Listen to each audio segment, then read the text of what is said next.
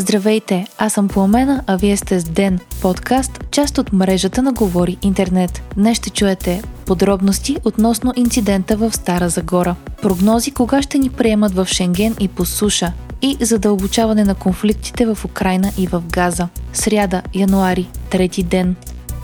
Няма данни смъртта на преследвания от полицията в Стара Загора мъж да е настъпила в следствие на действията на униформените. Това заяви Лазар Христов, директорът на МВР в града. Полицейските служители не са проявили каквато и да е било агресия спрямо лицето или автомобила, допълни още той. Припомняме, че 58 годишният бивш републикански шампион по борба Пламен Пенев загина на 30 декември по време на ареста му. Според полицията, Пенев е получил конвулсии непосредствено след извеждането му от автомобила при опит да му се поставят белезници. Направен е опит да му бъде оказана спешна медицинска помощ, но е констатирано, че е починал. Това се е случило след близо 20-минутна гонка с полицията. По време на преследването Пенев е предизвикал няколко катастрофи, не е изпълнил разпорежданията на полицаите и се е опитал да блъсне един от тях. От пресконференцията стана ясно, че към момента на гонката от полицията не са били наясно, че мъжът е имал психически проблеми и криминални прояви. Назначени са две служебни проверки.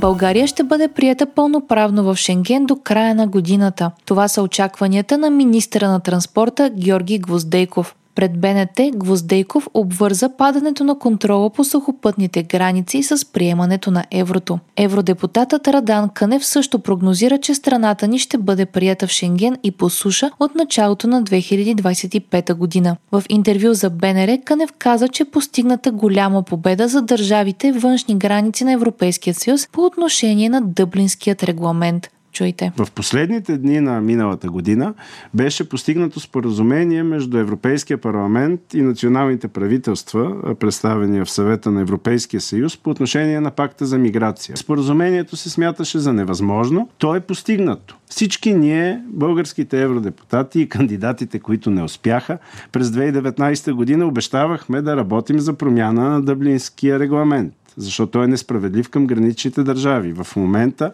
промяната е факт, тя ще влезе в сила до броени месеци и това е промяната, която граничните държави искахме. Засилен външен контрол на европейските граници и засилена солидарност, включително финансова, с граничните държави, които приемат най-много мигранти. Припомняме, че България и Румъния ще влязат в Шенген в края на март, но само що се отнася до въздушните и водните граници. През цялата година ще се водят преговори и ще се извършват проверки, за да паднат и ограниченията по суша. Почетният председател на ДПС Ахмед Доган предложи съпредседатели на партията. В съобщение до медиите Доган заяви, че е тревожен и загрижен от случващото се в структурите на ДПС. Според него партията е на път да се превърне в корпоративна платена партийна организация. Доган предлага ДПС да има двама съпредседатели – Делян Пеевски и Джевдет Чакъров. Почетният председател описва санкционирания по магнитски депутат от ДПС като представител представител на новото поколение технократи в политиката. За Пеевски още казва, че очаква да се фокусира в разширяването на електоралното присъствие на ДПС. Като мотиви за номинацията на Чакъров Доган изтъква отговорност за традиционните райони на партията, както и добросъседските отношения с Турция. Глобите за замърсяване на околната среда ще бъдат завишени с между 50 и 100%. Това реши правителството днес на база на анализ от 2019-2021 година. Данните от проучването показват, че санкциите не са актуализирани повече от 10 години и са толкова ниски, че нямат желаният ефект спрямо нарушителите продължават атаките между Русия и Украина. Губернаторът на Белгородска област в Русия съобщи за напрегната ситуация в главния град. Киев е нанесъл и удари по Севастопол. Това се случва след масирани руски атаки срещу Украина, при които пострадаха над 100 човека.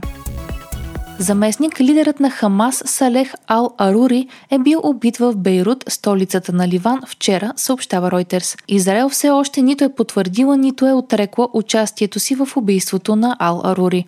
Елиминирането на лидерът на Хамас в Бейрут е знак, че войната се разпространява в региона, пише Ройтерс. Освен в ивицата Газа, вече има действия в окупирания западен бряг, засягат се сили на Хизбула по границата между Израел и Ливан и дори транспортни коридори в Червено море.